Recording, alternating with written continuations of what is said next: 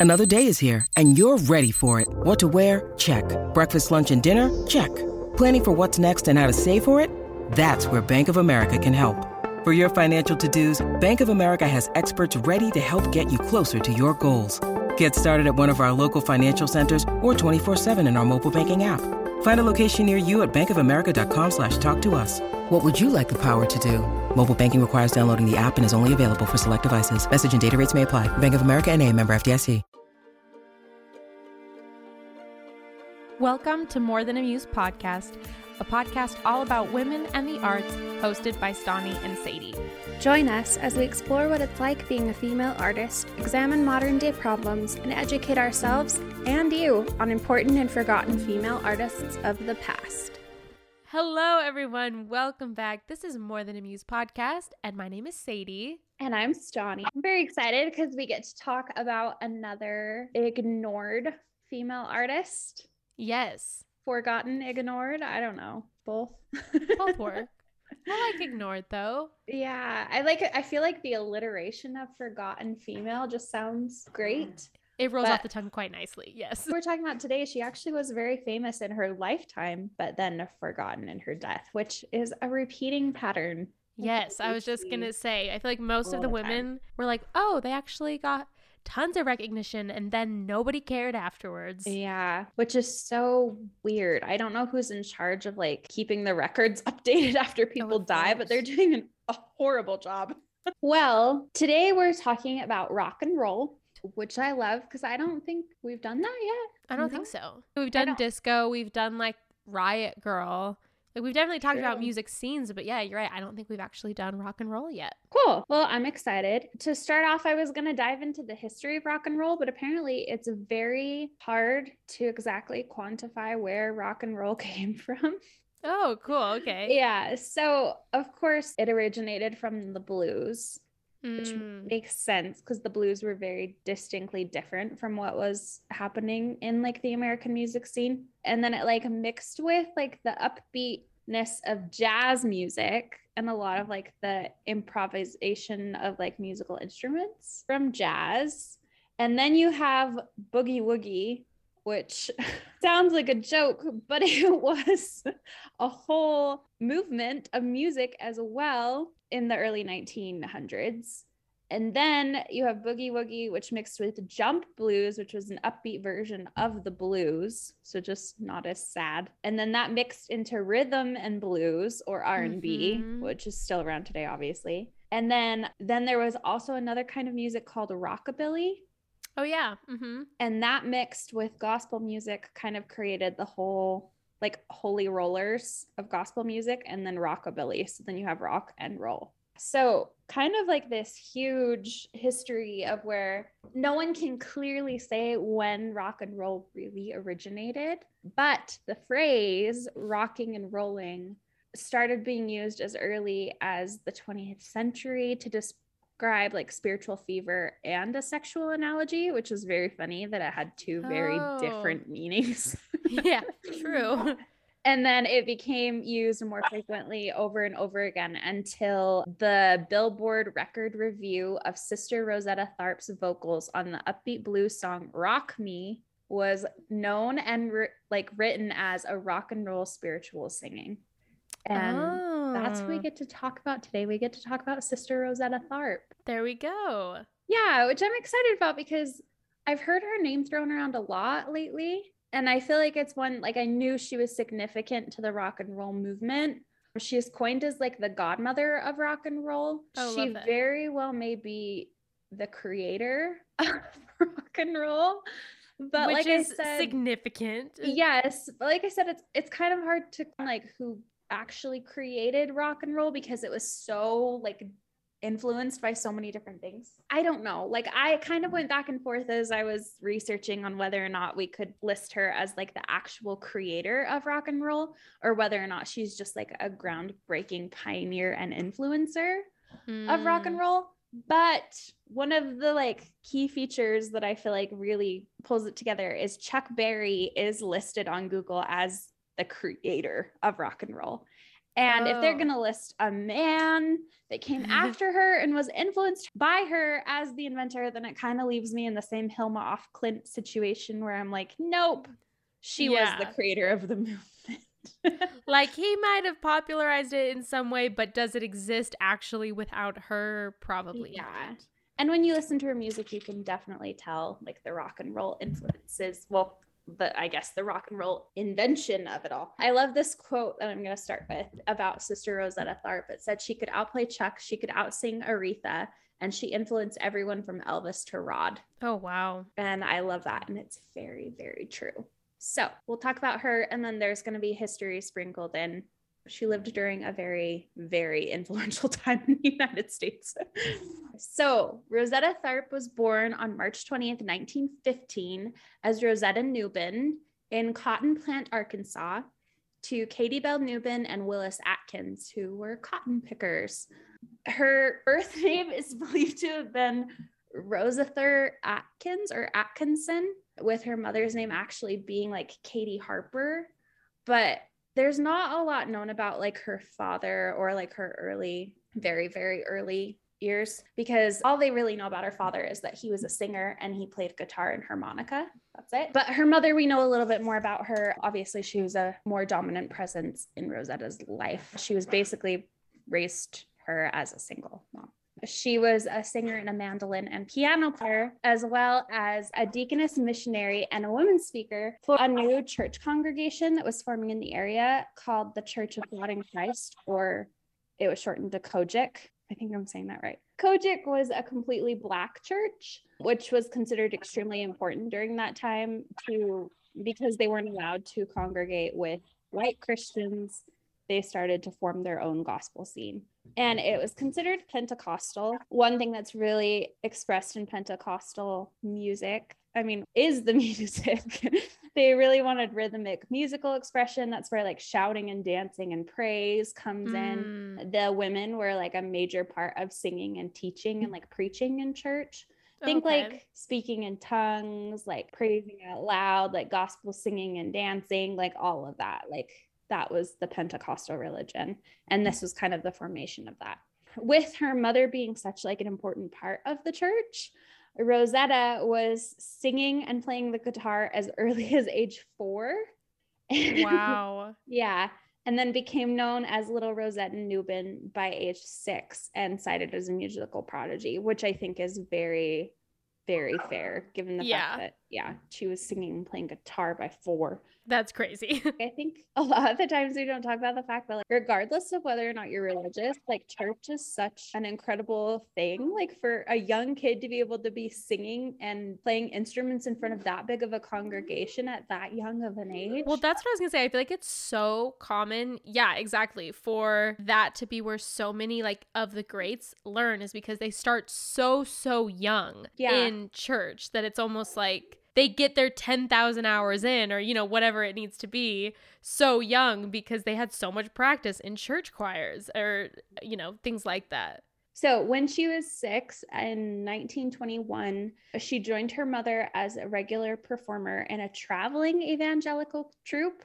Like Mm. another thing that most six year olds do not grow up doing. Yeah. She was billed as a singing and guitar playing miracle and accompanied her mother in performances that were part sermon, part gospel concert all across the American South. Yeah. So, like, definitely a headliner for the whole thing. At this point, however, something scandalous happened. The church, the Pentecostal religion at that time, I don't know if they still do, but they did at that time. They had really, really strict rules, especially for their female members. You weren't allowed to wear makeup, no jewelry, no public dancing, unless it was in church, I guess. I don't know how that works. No booze, gambling, sex outside of marriage, etc. You know, like all the traditional rules. But they just expected their women to appear like very pure at all times. Mm. And they found out that little Rosetta had been conceived and born out of wedlock and that her mother was actually never married at any point.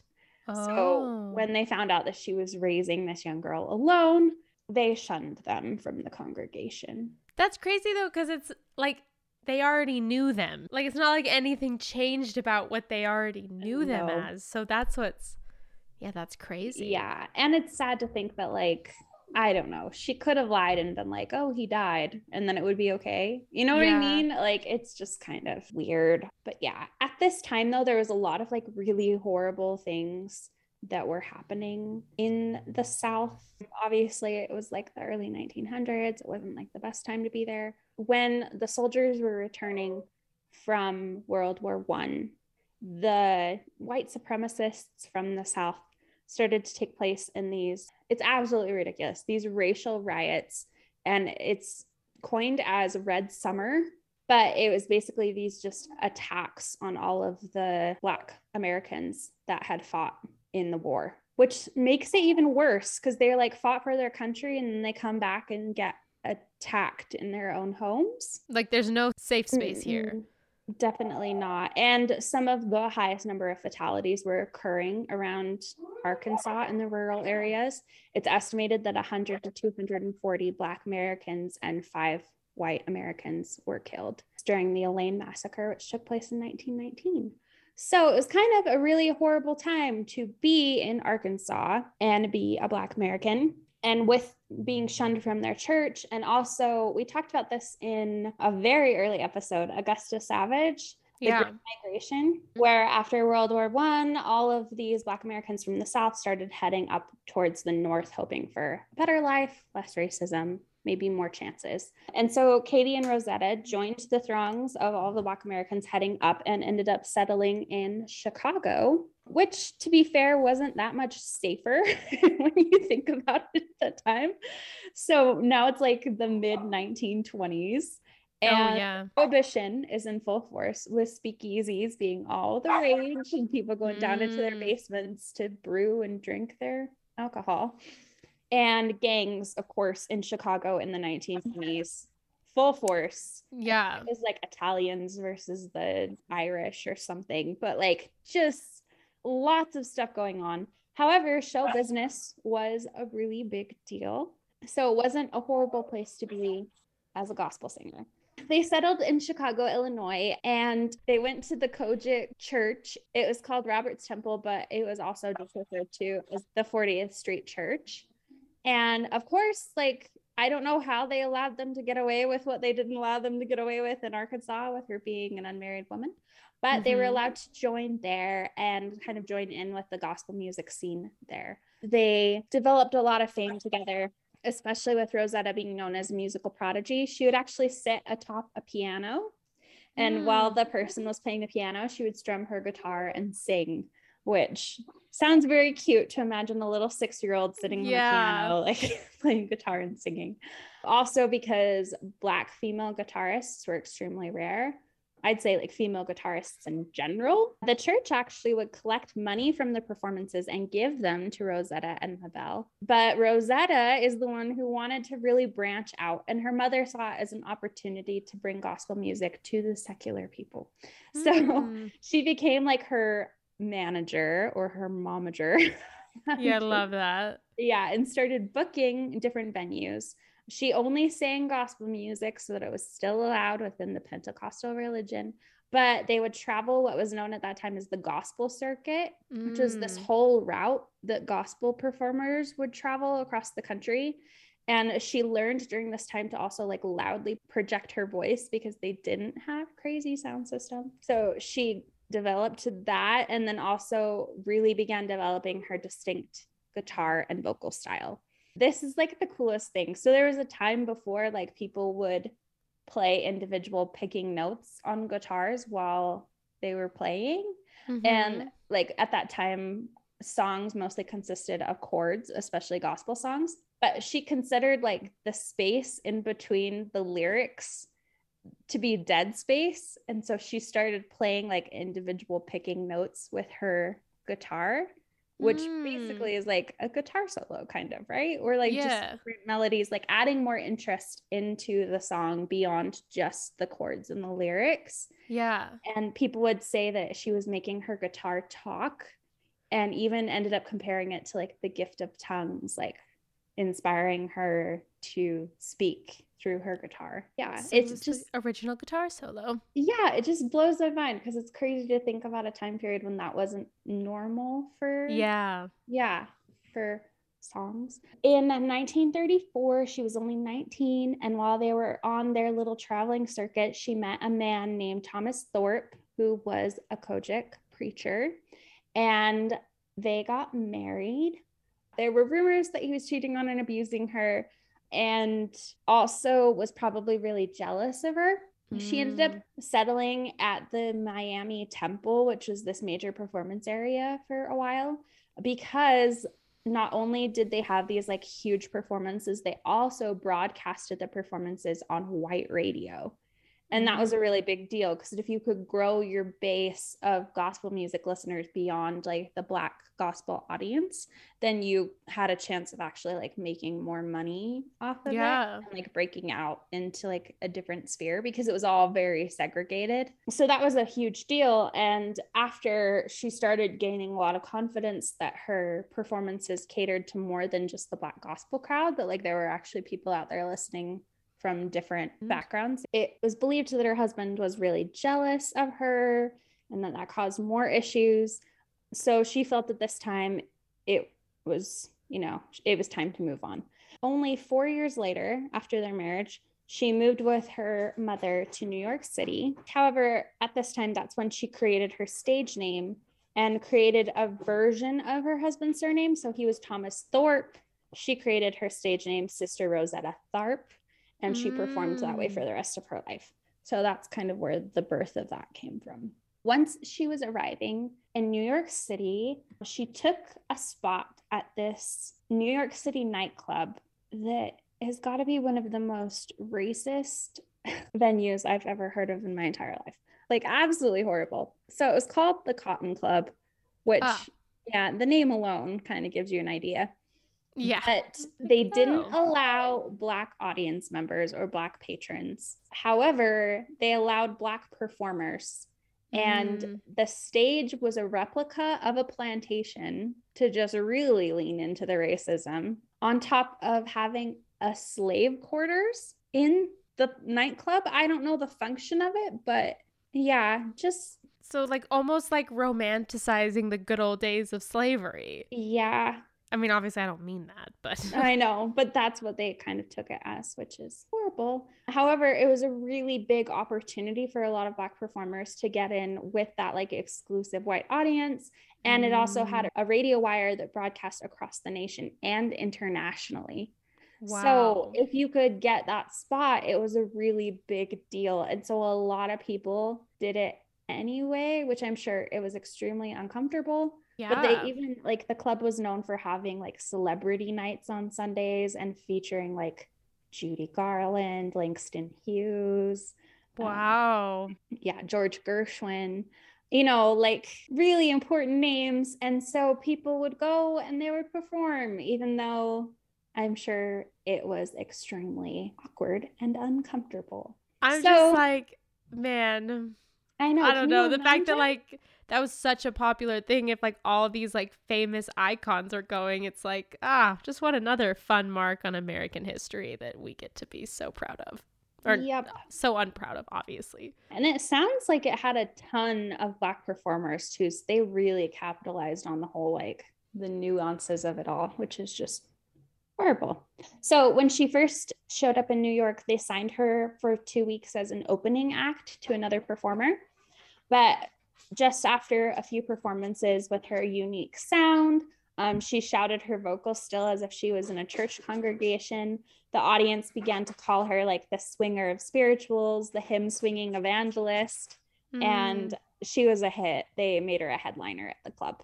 Oh, cool. Well, I mean, yeah. uh, I'm like, oh, awesome at the racist club. Great. yeah. But it was a big deal. I mean, if it ended up serving her, that's, I guess, yeah. good. Um, it did because shortly after, at age 23, on October 31st, 1938, she ended up getting a recording deal, which we can appreciate. She got backed by Decca Records and recorded for the first time with Lucky Millinder's Jazz Orchestra. And this is where her famous song Rock Me came in, as well as That's All, My Man and I, and The Lonesome Road.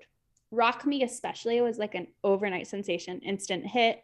It was one of the first commercially successful gospel recording songs. Wow. Her the first commercial successful gospel recording artist.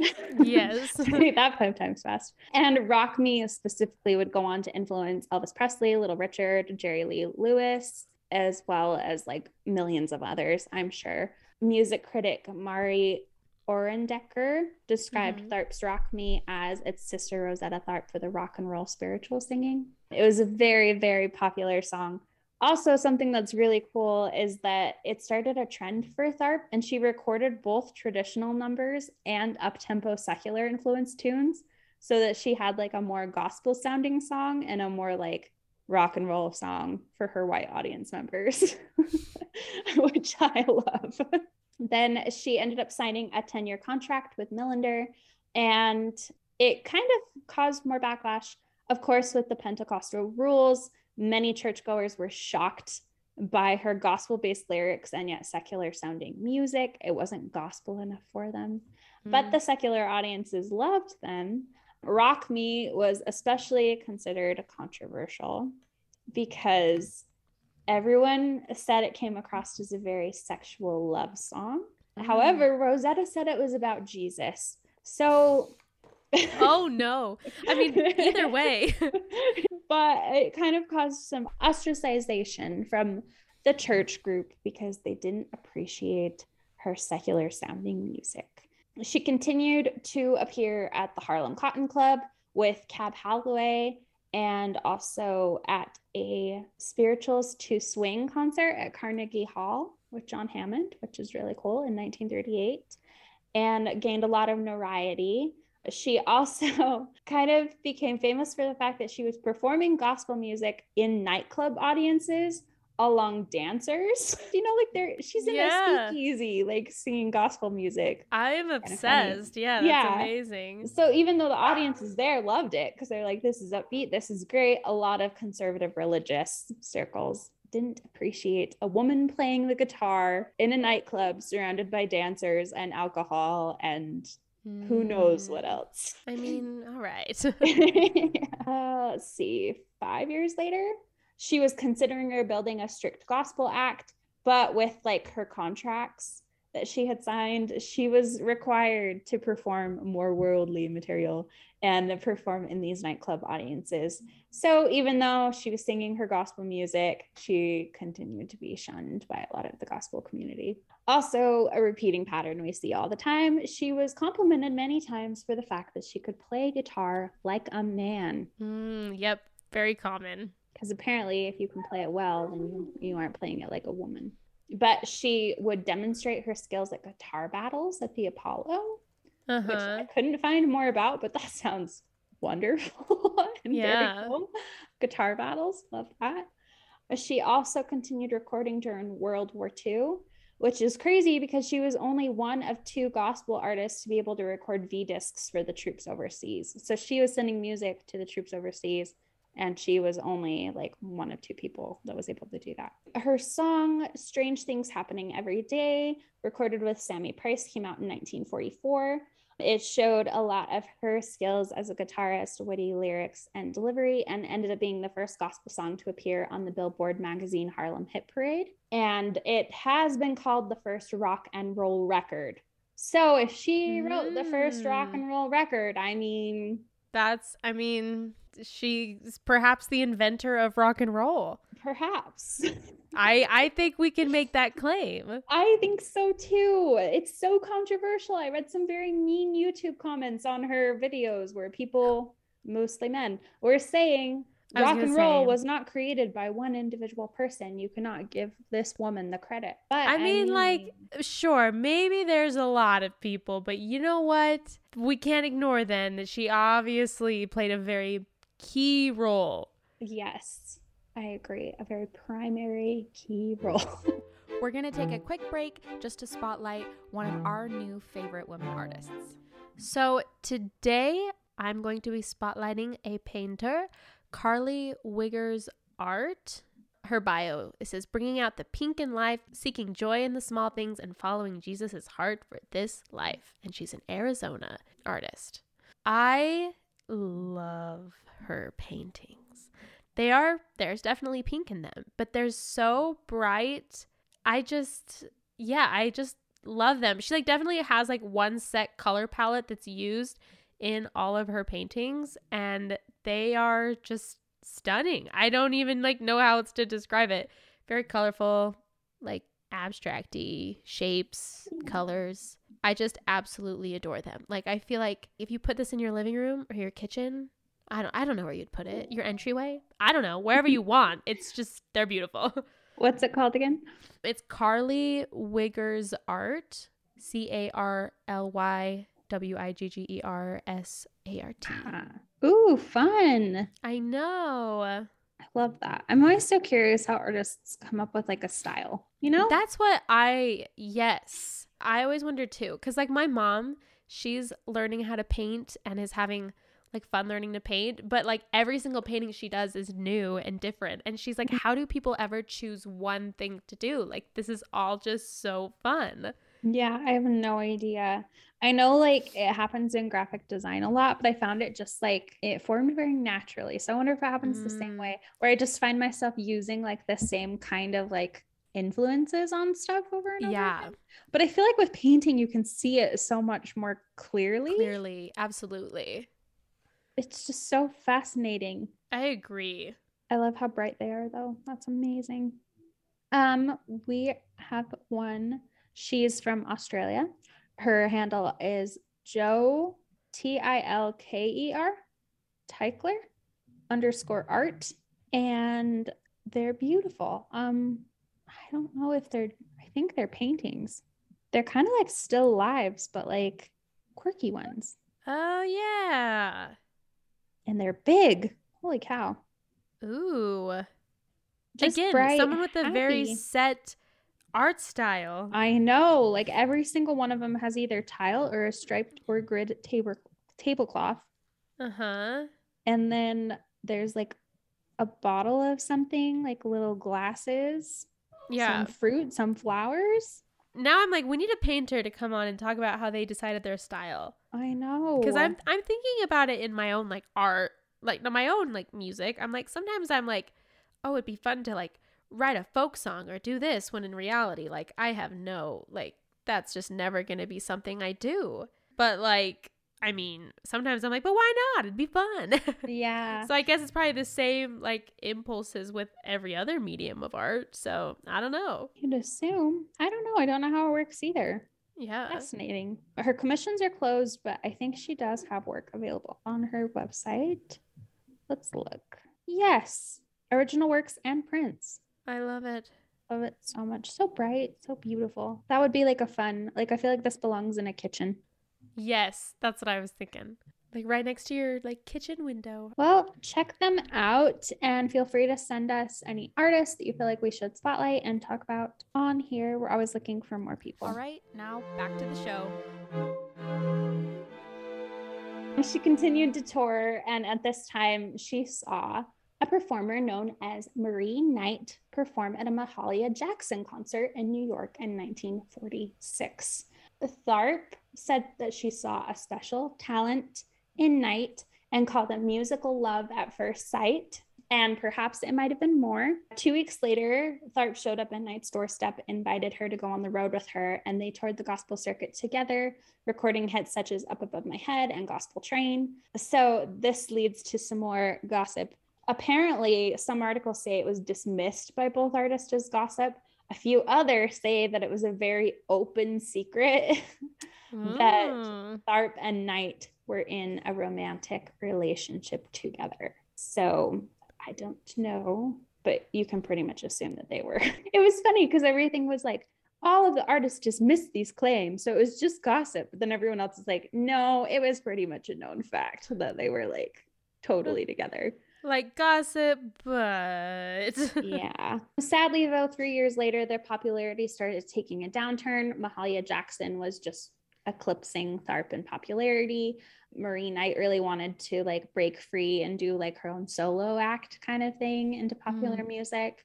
Also, a tragedy happened. Um, Marie Knight ended up losing her children from a former marriage and her mother in a house fire oh which my is absolutely horrible. I think she found out while she was on tour, and so she had to turn around and go back home. Obviously, Oh my So, gosh. yeah, I can't even imagine like the tragedy that that would cause. So, obviously, a horrific end to the duo. And so Tharpe ended up returning back to Richmond, Virginia by herself. She put a concert on at a place that is now known as Altria Theater to commemorate her first anniversary of owning a home in Virginia, which is a very big deal. Throughout her lifetime, she actually owned two homes. So it shows you she was doing pretty well. Not very many people can afford two, Definitely not. especially right now. I was gonna Um, say this economy, especially. Yes. At the concert that she performed there in Virginia, she had backup singers called the Twilight Singers, and she ended up adopting them as her background singers for future concerts, renaming them the Rosettes.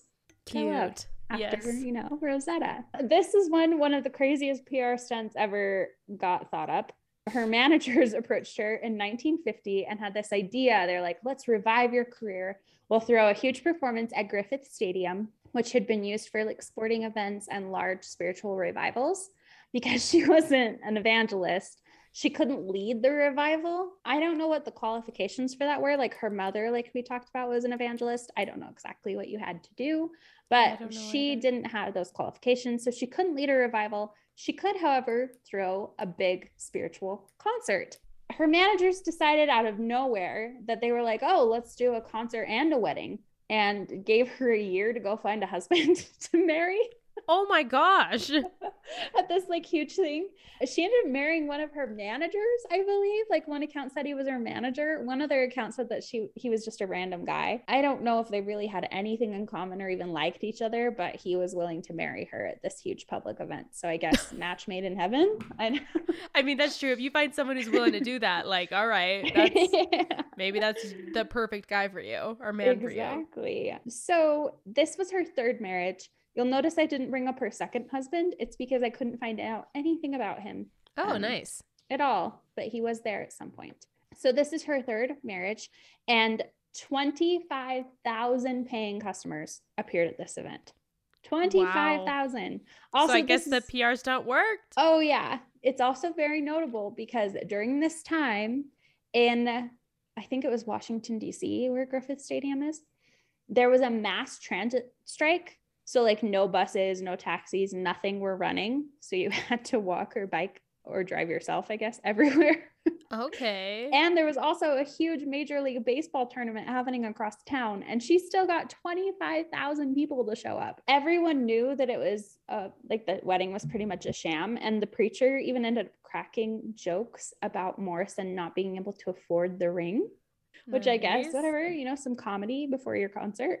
And then, right after they were pronounced man and wife, she, in her wedding dress, strapped on her custom white electric guitar and played a concert for everybody of gospel music and everything, which I would love to go and see. Talk about time travel. Let's go back, watch, and watch her play. show. Yeah, a concert in her wedding dress with her custom white electric guitar. Love it. I mean, imagining marrying like imagine marrying the love of your life in a stadium full of 25,000 people. Now imagine marrying like a stranger. yeah. like that's insanity. I know, absolutely crazy. Uh, it reminds me of Have you seen the new J Lo romantic comedy on Peacock called like "Marry Me"? Oh, I've heard of it. Yeah, I haven't actually seen it, but yes. It's very cheesy. It's, That's that is what I've heard. yeah. yeah, it wasn't my favorite. However, the premise of that is that like this pop star was going to marry her like rapper boyfriend in front of all of her fans and all of his fans at a huge concert. And then she found out he was cheating on her right Oh. before. So very much so this, I guess, but without the ending now of it all. I now I kind of actually want to go watch it. yeah. When I read that, I was like, oh, it was literally what they That plot. based this movie on. Yeah. So this is a fun fact. Although it's widely believed that the first major stadium concert was the Beatles in 1964 at Shea Stadium, or that the first female stadium performer is Janis Joplin, many have argued that Rosetta Tharpe deserves the credit for both of these, considering this performance that she Wow. pulled off. So, I mean, Janis Joplin would have only been seven at this point, and Yeah. the Beatles were 14 years away from their landmark performance at Shea Stadium. So even though it definitely had less people than the Beatles performance at Shea, um, it is still 25,000 people. 25,000 people is incredible. yeah, that's a lot of people. I would call that a major event. Yes. In 1956, she recorded an album with a gospel quartet known as the Harmonizing Four called The Gospel Train, and then ended up booking a month long tour of the UK with a British trombonist named Chris Barber. She toured Europe as a part of the Blues and Gospel Caravan um, with a huge cast of people that are just incredible. This was April and May of 1964.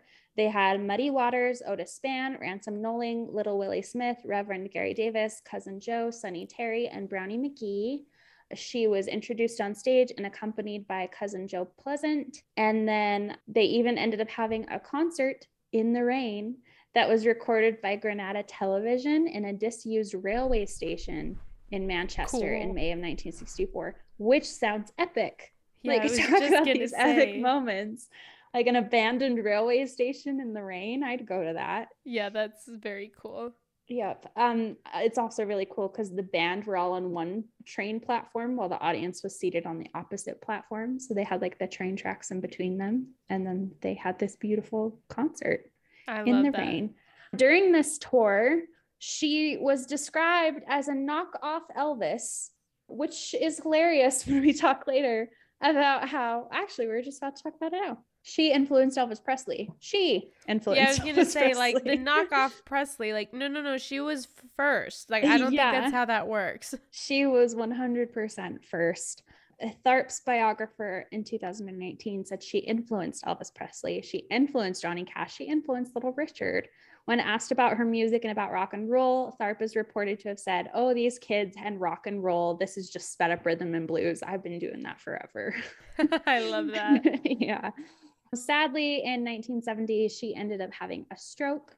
And after this stroke, one of her legs ended up being amputated due to complications from her diabetes. She continued to perform, however, until three years later on the eve of a scheduled recording session. Literally, like she worked up until the day she died.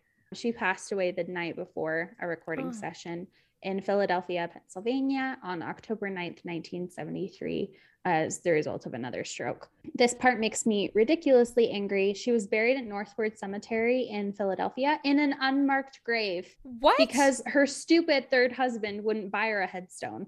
It's not like she didn't have the money for it herself. Oh, no. She had two houses, a Cadillac. Yeah. Uh, she was the first musician to have a tour bus, the first to sell at a stadium, and obviously had enough money for a headstone. He ended up even, I say stealing. I guess that technically belonged to him, but he sold some of her guitars and like her fur coats.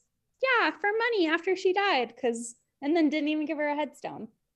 Annoying. Yeah, I don't like I don't like him. At yeah. first I was like, you know, maybe he's fine because of what he did. Nope, no, no. No, no, no. Not at all. He probably married her for the money. She would remain in that unmarked grave for 25 years because of this crappy husband until 2008 when they finally gave her a headstone. I don't know who it was, probably the Historical Foundation. I don't know who does that, but they ended up putting a quote on her headstone that said, She would sing until you cried, and then she would sing until you danced for joy. She kept mm. the church hmm. alive and the saints rejoicing. I love that. I love. So she did end up getting her headstone, but well, that's good. Yeah, just absolutely ridiculous like, no, with all of her fortune, not even going to give her a rock with her name on it. Also, like, sir, I'm sure she's the reason why you now have a lot of access to things. Oh, yeah. you did not have before. So let's. Definitely. Ay, ay, ay. Crappy Man of the Year award.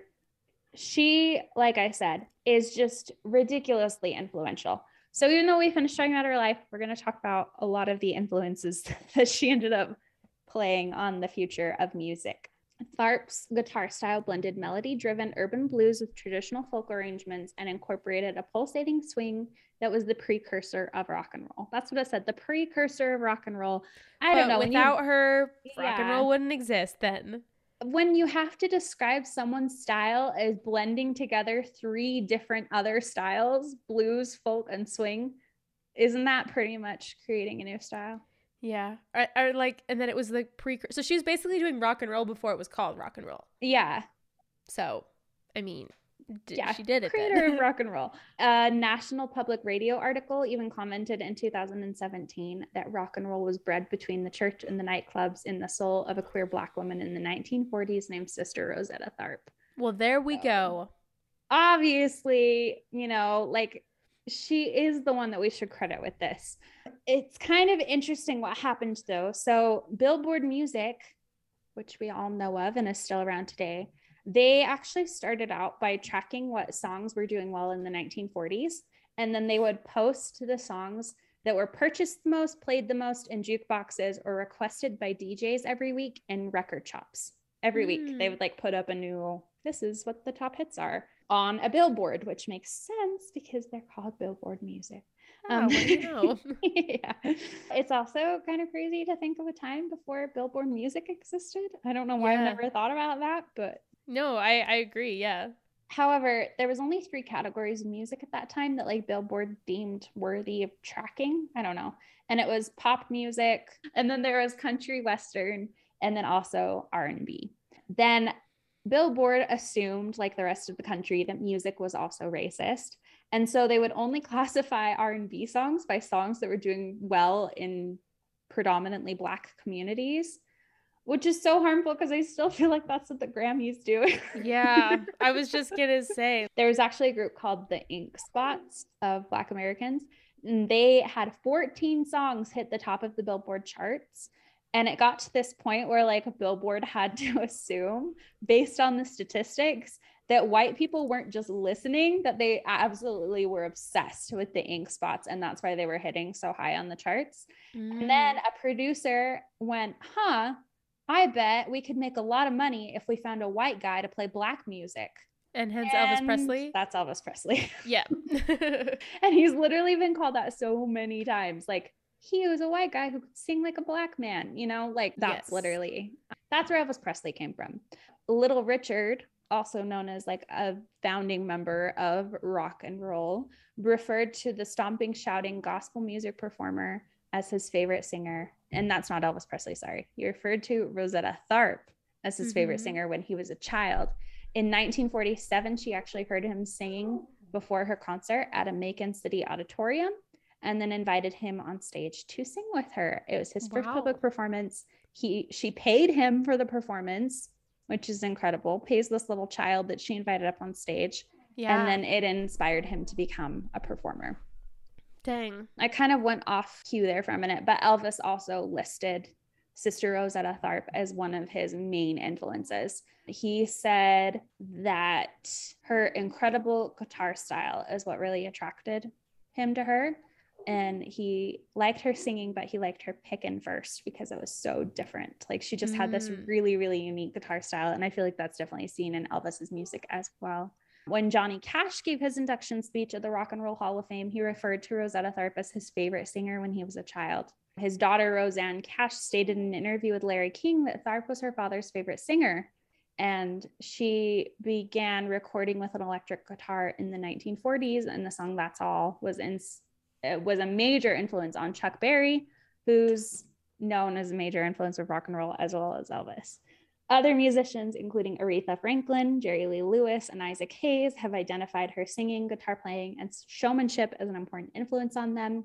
Of course, a bunch of UK singers, also from her tour that took place in the UK, have cited her as a major influence, including George Melly, Tina Turner, Mahalia Jackson, obviously.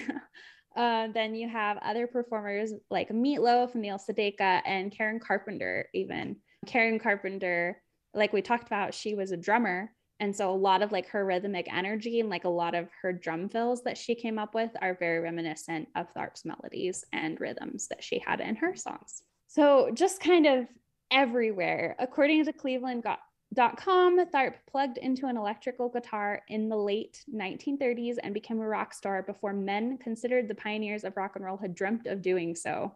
She's the godmother of rock and roll who influenced every musician traditionally identified with helping launch the genre during the 1950s. Obviously, a lot of like resurgence has happened lately, more interest in her work. There's it's led to like a biography, NPR segments, scholarly articles, and honors. The United States Postal Service issued a stamp for her to honor her on July 15th, 1998. Um, She Cool. was posthumously inducted into the Blues Hall of Fame.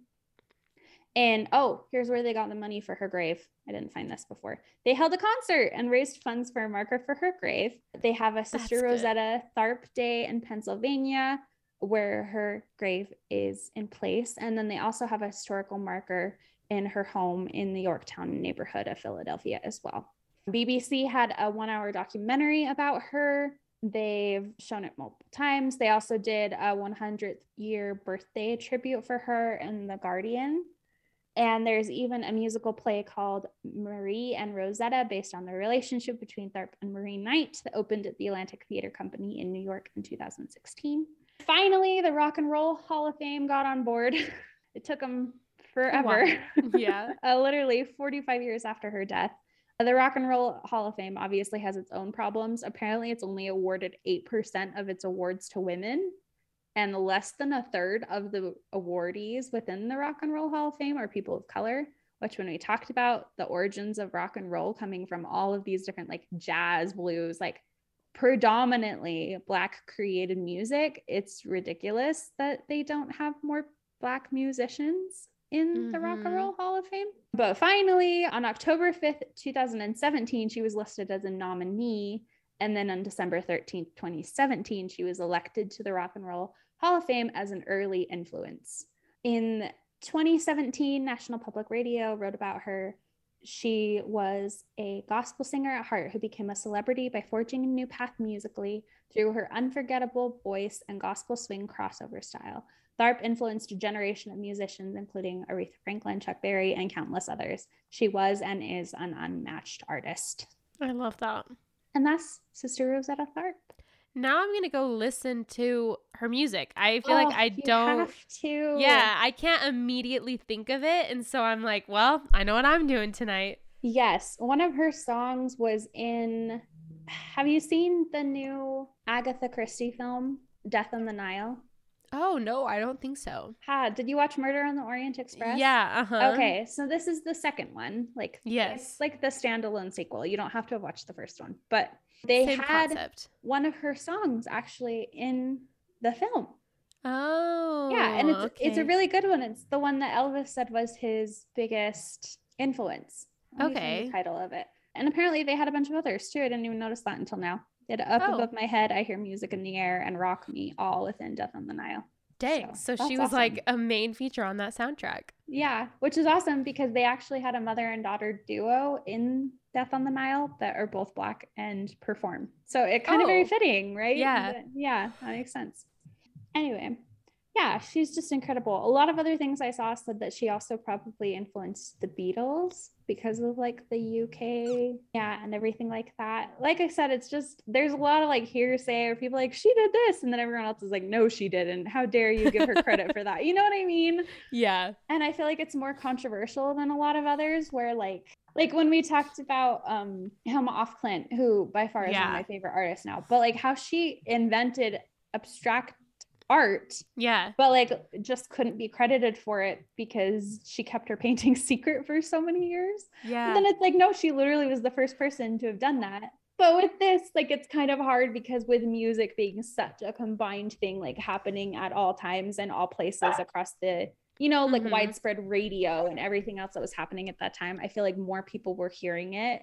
So yeah. people were picking up on stuff than ever before. Totally. So I don't know if you could ever like definitely say that one person created a music movement just because of the nature of music. Because everyone's but- like being constantly influenced from everything around them, but like to, you can't deny that it was a, yeah, that there was Yeah. nothing. No, agreed. And like I said, how do you take someone's style that you describe in three different styles and not say like, oh, like It's something new here. yeah.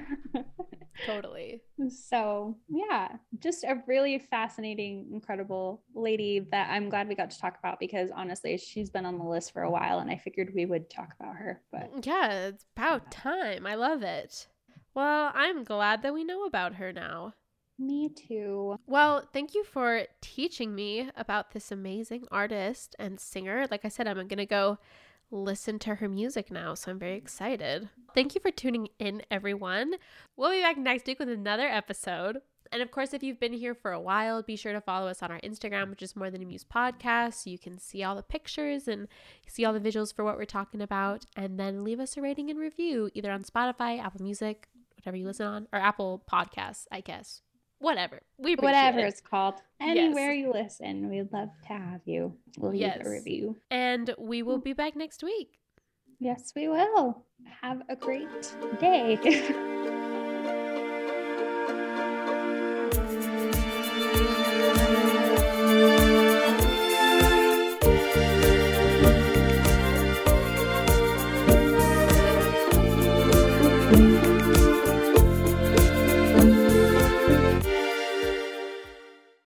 time for today's Lucky Land horoscope with Victoria Cash. Life's gotten mundane, so shake up the daily routine and be adventurous with a trip to Lucky Land. You know what they say your chance to win starts with a spin. So go to luckylandslots.com to play over 100 social casino style games for free for your chance to redeem some serious prizes. Get lucky today at luckylandslots.com. Available to players in the U.S., excluding Washington and Michigan. No purchase necessary. VGW Group, void where prohibited by law. 18 plus terms and conditions apply.